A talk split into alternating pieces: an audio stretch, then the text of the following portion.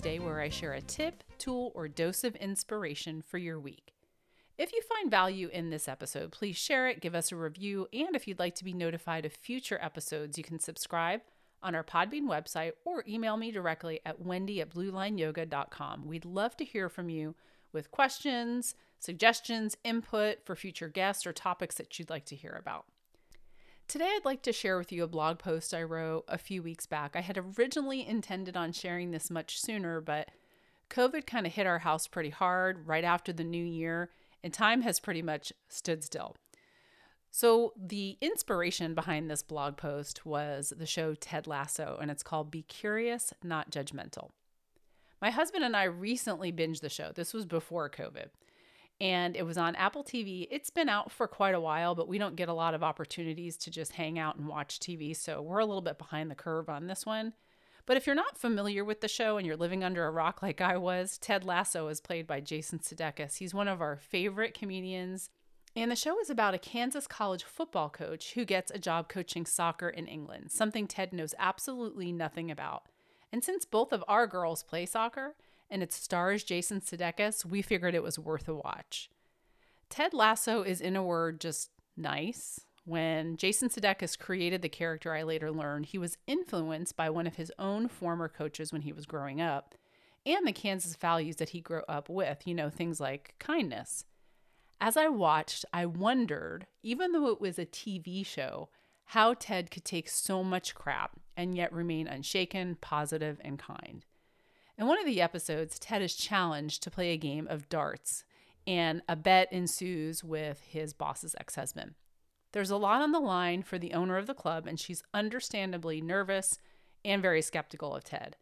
When Ted wins, after intentionally falling behind, he quotes Walt Whitman he says most men have underestimated him his entire life. And if you've watched the show, you can probably see why.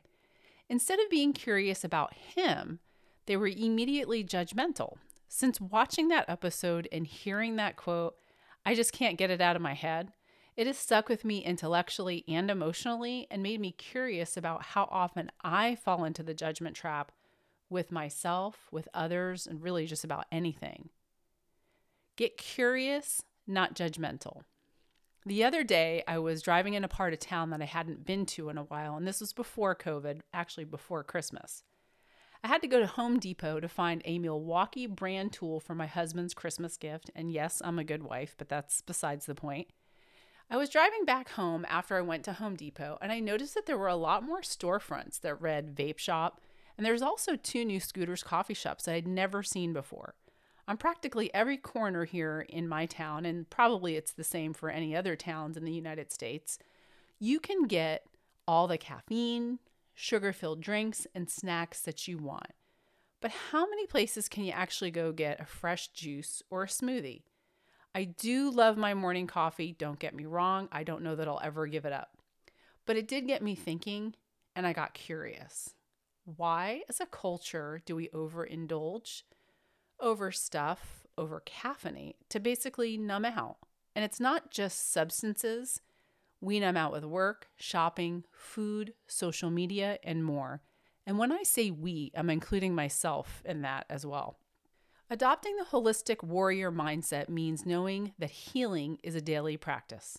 For most of my life, I overdid a lot, and I still find myself falling into some of those same patterns when it comes to my work in particular. However, since I started studying and practicing the holistic habits of Ayurveda, I have learned to get curious and not judgmental with myself. I let my body tell me what it needs, and I lo- no longer beat myself up for making a bad choice.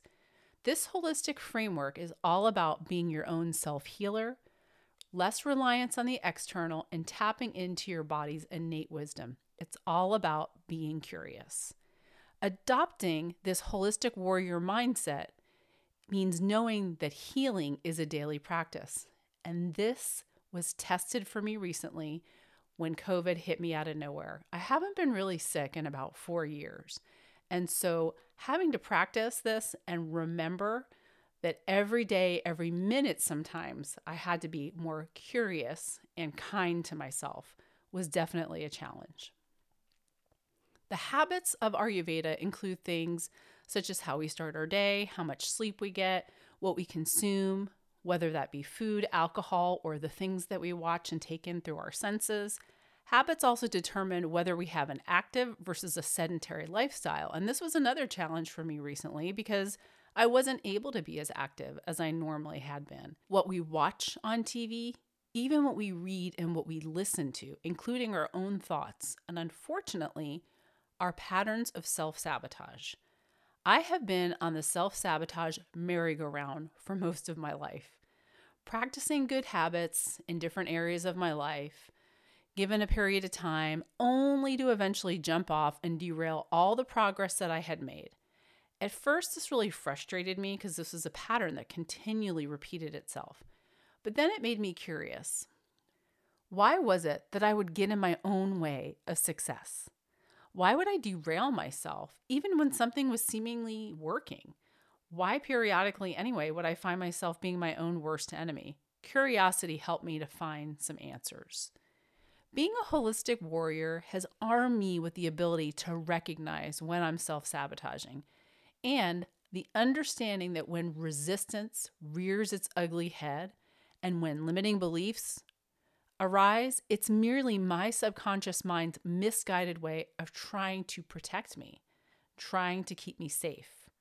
Being a holistic warrior means facing the resistance and meeting it with resilience. This resilience is built on a foundation of habits that support my physiology and balances out my nervous system, which in turn provides an environment to do the hard work to stay focused and for personal growth. Being a holistic warrior means learning to be still and listen. And I've had to do that a lot lately. It means self acceptance, it means doing the work that it takes to learn how to be your own healer and how to thrive. It means being curious and not judgmental.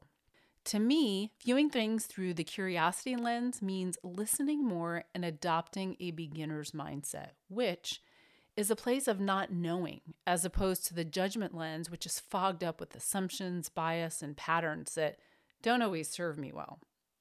Ted Lasso's simple but crucial message of kindness made me think of the principle in yoga philosophy called ahimsa, which is one of the yamas or social precepts found in the eight limbs of yoga.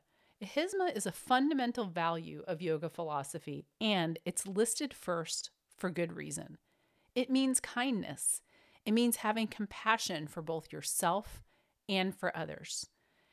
As we are halfway through January of 2022, I'm going to continue to apply this principle to all areas of my life and strive to find more ways to be curious, to replace judgment with kindness, to not be so hard on myself, and to find more ways to be kind to others.